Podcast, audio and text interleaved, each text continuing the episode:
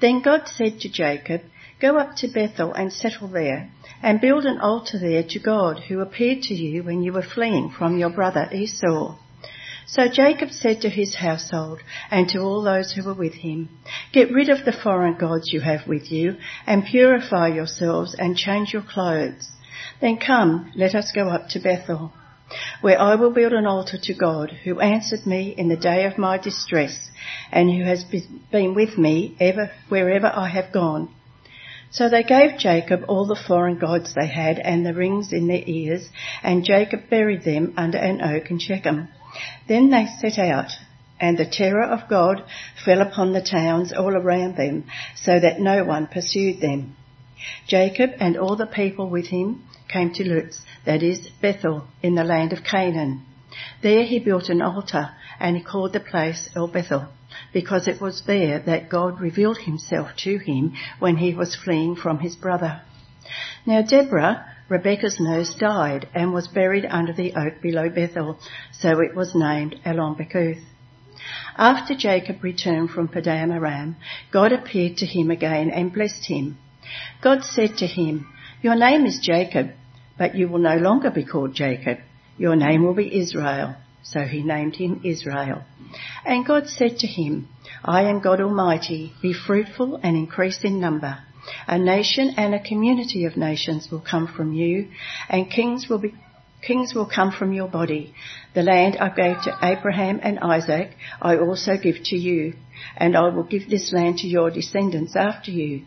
Then God went up from him at the place where he had talked with him. Jacob set up a stone pillar at the place where God had talked with him, and he poured out a drink offering on it. He also poured oil on it. Jacob called the place where God had talked with him Bethel. Then they moved on from Bethel while they were still some distance from Ephrath, Rachel began to give birth and had great difficulty.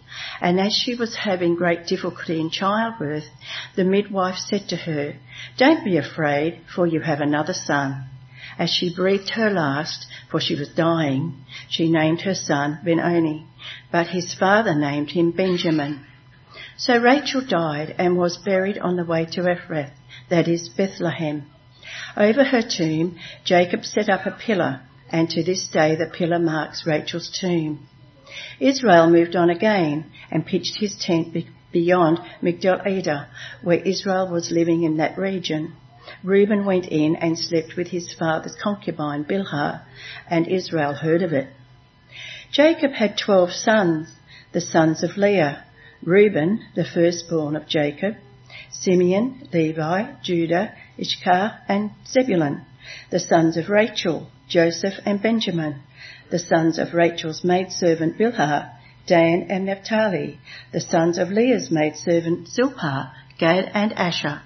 These were the sons of Jacob, who were born to him in Paddan Aram. Jacob came home to his father, Isaac in Mamre, near Kiriath Arba, that is Hebron, where Abraham and Isaac had stayed. Isaac lived a hundred and eighty years. Then he breathed his last and died and was gathered to his people, old and full of years, and his sons Esau and Jacob buried him. Thanks, Linda. All right, Genesis 34, 5. I'm going to pray and uh, we'll take a closer look at this chapter together. Gracious Heavenly Father, thank you for uh, this part of your word. Thank you that it is an important uh, part of your dealings with your ancient people, uh, particularly earlier on. I ask that you would be with us now as we work through it together and speak to us in our faith uh, or wherever we are at with you uh, so that we might come to know you more and trust you more. And we pray this in Jesus' name. Amen. Uh, when I was in high school, I hated geography. Anyone here hate geography? Yep, got a hand up the back. That's good. Yeah, yeah. Uh, and as soon as I could, I ditched it. Did you like geography? Oh my gosh. Seriously, you like geography? Okay, well fine. Alright, maybe I'm alone. That's alright. Well clearly I'm not. There's someone up the back. Yeah. history. Yeah, history is my, more my bag. But anyway, uh, geography. Uh, I ditched it as soon as I could. Uh, but that choice, uh, I have to admit, hasn't done me any favours. So, um, because now I'm useless. I'm absolutely useless with places and maps I rang the NRMA one day to uh, help with my car, and I had to walk down to the end of my street to check out the cross street because I couldn't remember it. Um, I've forgotten it since. I can't even remember it now. Uh, so maybe Dad could tell me. Just. Needless to say, uh, I'm useless with places and maps, but it turns out that geography can be uh, really, really helpful sometimes. Uh, who would have thought? Like today with Genesis 35 uh, that we're going to be looking at, because there's a lot of travelling from one to one place to another uh, in this chapter. So I put my massive geographical skills to the test, and I drew a map of Jacob's journey. Are you excited about this? Oh man, I am. Here it is. Okay. I didn't draw that map, but I drew the line. So, uh, so here it is. We'll be tracing uh, the tracking the movements as kind of the main points in the talk this morning. So, firstly, Jacob. Uh, so he's come down from where he was with his uncle uh, up here in the previous chapters and he's confronted or he's reconciled with his uh, brother Esau here that we saw, and then uh, that's where we are. And then he moves to Shechem uh, after that. Right. So first, in this chapter, after moving to Shechem, we'll see that uh, Jacob and his family move, they leave Shechem behind. And we're going to see this is something of a recommitment to God. Uh, second, he lands in Bethel, uh, to renew his hope in God's word. And then finally he moves to Mamre uh, to live in the what we're going to call the now and the not yet. So that's where we're going today, uh, as we sit with some weighty topics. Yeah, you like that? Oh, come on. While we fly over the promised land. Yes, that's geography. Ah, so first off, it's art. Anyway, alright. First up, recommitting uh, to God by leaving Shechem behind. So, last week we looked at the disaster of chapter 34, and it was a disaster, right? It's horrible. Uh, the terrible consequences of Jacob not keeping his promise to, to God. Uh, 30 years or so, he'd, as mentioned before, he'd run away from his murderous brother Esau, because he duped him out of the family inheritance and he was running away. And as he was running, he slept at uh, Bethel. Okay?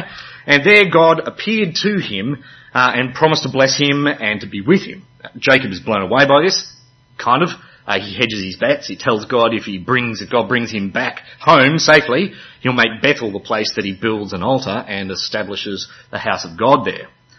Well, after many years, uh, God does safely bring him back home uh, in, into the promised land. He does reconcile uh, with Esau. He wrestles. Uh, God wrestles with Jacob, and as a result, Jacob is able to reconcile with Esau, his brother, and he comes back safely into the land. But Jacob forgets the promise that he made, his end of the bargain. He doesn't go to Bethel to make the house of God there. He goes to Shechem instead. And it's a complete disaster uh, in his passivity and his faithlessness. He cares less for his violated daughter and the bloody revenge of his sons than saving his own skin. It's like he parked his faith in God for like 10 years and decided to do things his own way. But amazingly, God doesn't ditch him. Uh, even though he seems to be absent throughout the whole time in Shechem, so we saw that in chapter 34, he's not really mentioned at all. Uh, nonetheless, he graciously initiates reconnecting with Jacob here at the beginning of chapter 35. So, you read it uh, earlier. But there God said to him, then God said to him, go up to Bethel and settle there. Well, you said you were going to in the first place. And build an altar there to God, who appeared to you when you were fleeing from your brother also, uh, Esau. So, so he does that. He goes to Bethel, he builds an altar to God there, like he promised, but not before uh, he recommits himself and his household to God. So verse 2 we read, So Jacob said to his household and to all who were with him, Get rid of the foreign gods you have with you and purify yourselves and change your clothes. Then, come, let's go up to Bethel, where I'll build an altar to God, who answered me in the day of my distress and who has been with me wherever I've gone. So they gave Jacob all the foreign gods they had and the rings in their ears, and Jacob buried them under the oak at Shechem. Then they set out, and the terror of God fell on the towns all around them, so that no one pursued them. So, uh, over the uh, over the ten years in Shechem, living closely among the Canaanites there, they've obviously picked up some of their culture, their religion, uh, and their practices. And in so doing, they've drifted away from God. And so with God renewing things here with Jacob, Jacob looks to recommit himself and his household to God. And he does this in a couple of ways. He gets rid of their foreign gods, he buries them, and then he purifies themselves by, they, purify themselves by changing their clothes. And I thought this is an interesting picture and maybe something that we need to think about doing ourselves, something like it, uh, today. Maybe you know you've spent the last few years or months or weeks or days drifting from God and His ways. You'd say you're a Christian, uh, but you haven't had that passion for Jesus that you once had. Maybe you've been let down. You've been let down by uh, church or by churches or fellow believers. Uh, maybe you found a social group or a crowd that you fit in, you feel you fit in better with. Uh, maybe you just got caught up with life after COVID in habits that uh, you're finding hard to break. And so you've invested less in church people, let alone helping out in ministries at church. You, you, your church attendance might be spotty. Uh, you think you can think of a hundred reasons not to be part of a Bible study group. You can't remember the last conversation that you had with an unbeliever with Jesus, and reading the Bible that maybe just feels like duty rather than desire. Well, if if that's you, maybe it's because you're in Shechem when you promised you'd be in Bethel. And God is calling you back. Back to get invested in Him again. To get passionate about the things that He's passionate about again. And maybe that calling, maybe He's calling you right now. Right now to do it. So recommit to Him. Follow in Jacob's footsteps. Firstly, get rid of your foreign gods. There's a number of good ways, I reckon, to identify if we've got foreign gods in our life. Uh, here's a couple. Firstly, think about what you spend your money on. Some people wear their heart on their sleeves, many more wear it in their wallet. And is your heart in those things that you're spending a lot of money to bring you, right?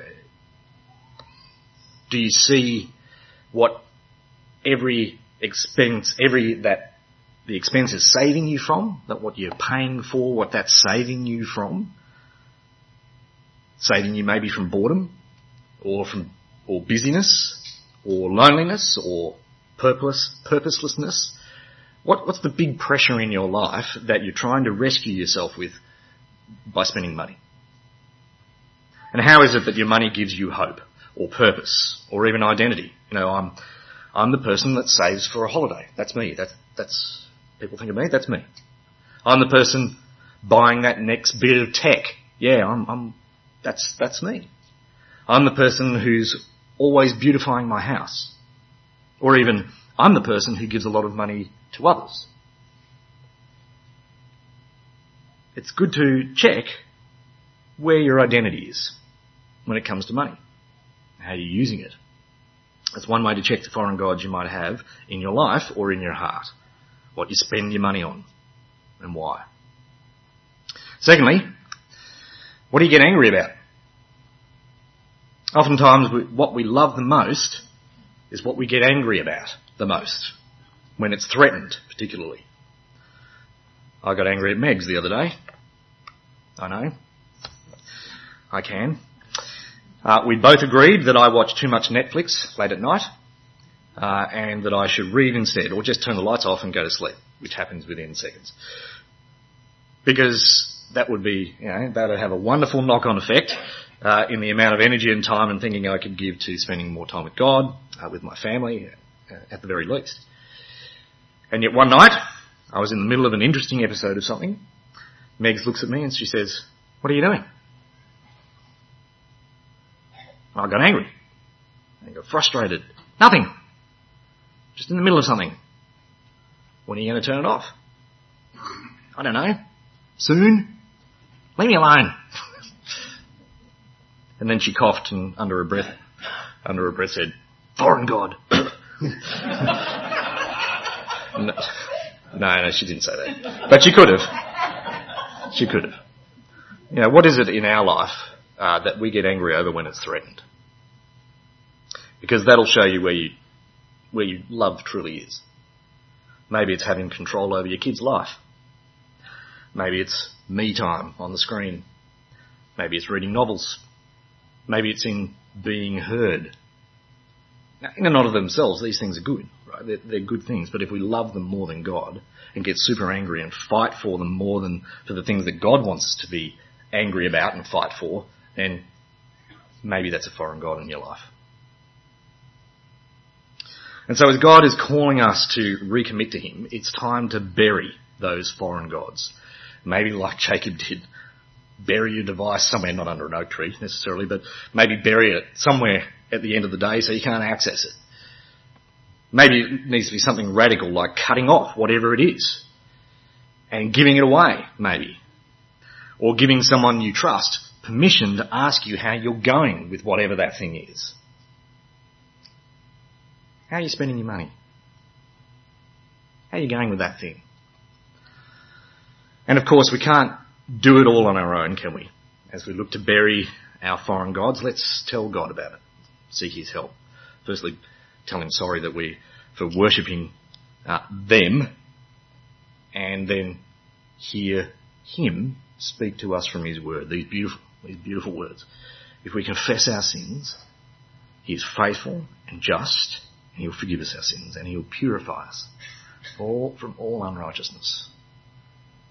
That's that's magic. That's beautiful. Jesus suffered and died under God's judgment for our sins, even the sins of worshipping foreign gods. And so as we confess to God about this, He promises to purify us. So as Jacob encouraged the household, his household to purify themselves in an outward kind of way, changing their clothes, uh, God actually does on the very inside of us. So by trusting in Jesus' death for us, God makes us pure before Him. Our guilt and our shame, before Him, they are wiped away. And so as those who are pure on the inside by Jesus, we can start to, to put on pure stuff on the outside by Jesus too, as the Apostle Paul uh, encourages. In Ephesians, he writes, You were taught with regard to your former way of life to put off your old self, which has been corrupted by its deceitful desires, to be made new in the attitude of your minds, and to put on the new self, created to be like God in true righteousness and holiness. So this is what it looks like to recommit to Jesus. That's to get rid of any foreign gods, bury them in confession to God firstly, and then to know afresh you're pure before God on the inside so that you can live for Jesus on the outside in a pure way. By putting on the new self. That is, being like God. Now, trying to be like God now, in the power of God's Spirit, while we wait for the new heavens and the new earth. Which brings us to the second point in our passage, renewed hope in God's Word. As we see Jacob move on to Bethel in verse 6 there, where he promised that he said he'd go. And where God's told him to go. And there, God ratchets up, he ratchets up his promises to Jacob. So we see this in verse 9. God uh, appeared to him again and blessed him. God said to him, your name is Jacob, but you will no longer be called Jacob, your name will be Israel. So he named him Israel. Now, if you've been following the story, uh, you probably heard this before, just a couple of chapters earlier, right? He, did, he said this, uh, that after that great scene, you know, where he's wrestling with God, um, God changes his name there from Jacob to Israel, but then in the hiccup at Shechem, uh, he's only referred to as uh, Jacob, uh, like he wasn't living up to his new name. But God's renewing things with him here. Jacob won't just be known as Israel this time, he'll be called Israel by God from now on. And then he establishes the same covenant or solemn agreement with Israel that he made with his grandfather Abraham, you know, back in chapter 17. Uh, and you can see the parallels if you put the passages together. So, sorry if that's a bit small, uh, but comparing passages from uh, Genesis 17 uh, and this passage here in uh, chapter 35. So, like with Abraham, God calls himself uh, Almighty, God Almighty, El Shaddai. like Abraham, like with Abraham, God changes Israel's name. So he changed Abram to Abraham. Like with Abraham, God reconfirms his promises of nations and land coming uh, from him. And like with Abraham, God promises kings through his line. And it's this last one which is a new, is a, kind of a new one for Israel. That kings would come from his descendants. Which is going to be a bit of a thing as the Bible goes on because uh, the oldest normally inherits the father's estate. So humanly speaking, if there's to be a king in Israel, it's going to be the oldest. Uh, and that'd be Reuben, right? So in verse 23, he's the oldest. But Reuben seems to try and take it for himself, sleeping with his dad's concubine, which in those days was actually a, what a usurper does, you know, someone trying to seize control. Uh, but he clearly fails. Israel heard of it. Reuben never ascends. Uh, the next in line after Reuben, well, they're Simeon and Levi. We heard about them last week. They were lovely chaps, weren't they? Um, but they disqualify themselves uh, in Israel's eyes with their bloodthirsty murder vibes in Shechem in chapter 34, uh, which then lands on Judah, verse 23. And Judah, you might know, is the king of, is sorry, the forefather of the king of King David, from which many kings come later on in the history of uh, the nation of Israel, including the promised Messiah, the King of Kings, Jesus Christ. So Jesus is the fulfillment of God's promises here to Jacob, to Israel. Uh, but more than that, he is said to be, Jesus is said to be God in the flesh, God's word incarnate. So to put your hope in God's word or God's promises then, as Israel does, or did here, is ultimately to trust in Jesus. Can you see how that works?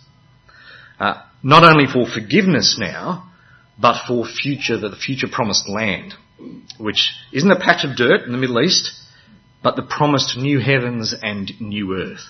To live like Israel then uh, is to live in hope. The hope affirmed in God's word, God's promises, and fulfilled in Jesus. So as we look to recommit to Jesus, let's renew our hope in Him by hearing God's word afresh and digging into it uh, for those who maybe travel a little bit, get around in the car uh, with some device or whatever that you can plug onto your uh, stereo, there's a free uh, app that uh, it's a Bible Gateway app. Uh, has a bunch of free Bibles on it that you can listen to. So the audio, the New Testament version, particularly the UK reading, is really good. Yeah, it's David Suchet, I think his name is. I don't know if I'm pronouncing it right, but he, David Suchet, yeah, I get that, right. He's the reader. He's very pleasant to listen to. Um, whoever you are, David, I love you. He's an actor. Oh, does he? There you go. Well, it sounds great. Yeah, I could have Googled it, but I didn't have time. So, so very easy to listen to, and there are a number of other options as well. Not just in English, but in Korean and Chinese and a, a number of other languages. So that's just one way that you can be digging into God's Word. The best way to renew our hope in God's Word is to know it better. Uh, and to let it sink in by reading it and listening to it and studying it. So as we look to recommit ourselves to Jesus, let's renew our hope in Him, in God's promises, in His Word, so that we're better able to live in this age while we wait for the next one, the next age. Which brings us to our final point. Living in the now, not yet. As Israel moves on from Bethel back home to his dad in Mamre. Because as we touched on last week, we're in a similar situation to Israel. Uh, God blessed Israel. He's fulfilled some of his promises to him. God's kept him safe. God's prospered him and made him great. God's making him into a great nation. The list of sons from verse 23 is a sign of that. But the promised land, that's not yet his, right? It's been promised to him, but he hasn't got it yet. And his descendants are nowhere close to the kind of nation that has kings yet. He, he's in the now and the not yet, God's promises which is a little bit like us. For those of us who are trusting in Jesus, we have a heap of God's promises fulfilled. Promises to Abram and Israel of being a blessing to the nations through a king in their family line, which of course is King Jesus. Promises of God's complete forgiveness and total reconciliation with him as we trust in this King Jesus. as he died for our sins and rose from the dead. Promises uh, as we do that to adopt us into his family now and forever. These are fulfilled now. We have these promises as yes to us in Jesus now. But we're not home yet. We're, we're still waiting for the promised land, so to speak, uh, for the time Jesus returns and bring in, brings in the new heavens and the new earth. And while last week uh, Jacob and his sons were an example of what not to do while we wait in this space, this week Israel shows us, I think, uh, a good example of what it might look like. Because while Israel faces death and betrayal on his way home to his dad, and the suffering and that comes along with those things in life here and now, uh, he faces these hardships by faith and in hope. So his wife, uh, Rachel, dies in childbirth and gives cry to life lived in this world, verse 18. As she breathed her last, for she was dying, she named her son Ben Oni. But his father named him Benjamin. Ben-Oni. Sounds like a Jedi. Ben-Oni Wan Kenobi. But in actual fact, uh, Ben-Oni, you know what that means? It means son of sorrow. And doesn't that name just capture what life is like? Doesn't it? From the day we're born, like Ben-Oni, we hurt people and cause sorrow, starting with our mother. People just hurt people. And then hurt people hurt people. We can't help it. And because of this, life is hard. And it's full of trouble and heartache and suffering and death. And yet, Israel, he seems seems to see things differently here. Even in the, na- in the face of suffering and death, he renames his son Benjamin, son of the right. The right side being the favoured, kind of lucky side. Where Rachel only sees death and sorrow, sees only Benoni, Jacob sees another reality. A truer reality in the light of God's promises. And I reckon he renames his son to reflect something of that reality. And while the rest of this chapter uh, is full of betrayal with his son Reuben and further death with his dad Isaac, there's notes of the new life promised by God, the new life of his new son, and the fact that he gets to bury his dad with his reconciled brother Esau. And these notes of life and hope in the middle of all the death and suffering that uh, Israel experiences here, they don't just describe what life's like here and now. They present us with two competing, competing views of reality. On the one hand, we've got Rachel's view that life is full of sorrow and death, and that's the end. And on the other hand, we've got Israel's view that suffering and death are in the service of God blessing us. Israel's outlook shifts with his, with God's promises in faith he sees things as they really are. And so can we. So in the light of God's promises, we can properly see suffering and hardships and grief for what it really is. I don't mean to be trite in this at all. But it's a growth opportunity. So in the light of God's promises, we can properly see suffering and hardships and grief for what it really is, a growth opportunity. Not in some insensitive and kitsch kind of way, like a motivational poster, but in, in the most real way. As the Bible says elsewhere, consider it pure joy, my brothers and sisters, whenever you face trials of many kinds. Now the trials spoken of here uh, include the consequences of our own stupid sinfulness and the sinfulness of others. James goes on, because you know that the testing of your faith produces perseverance. Let perseverance finish its work so that you may be mature and complete, not lacking anything. The point of trials and sufferings and hardships are not to grind us down and to destroy us. They are to grow us in Jesus. To make us spiritually mature. No wonder the Bible elsewhere talks about suffering and hardships then as God's fatherly discipline. Know, the Lord disciplines the one he loves. and he chastens everyone he accepts as his son. Endure hardship then as discipline. God is treating you as his children. God disciplines us for our good in order that we may share in his holiness.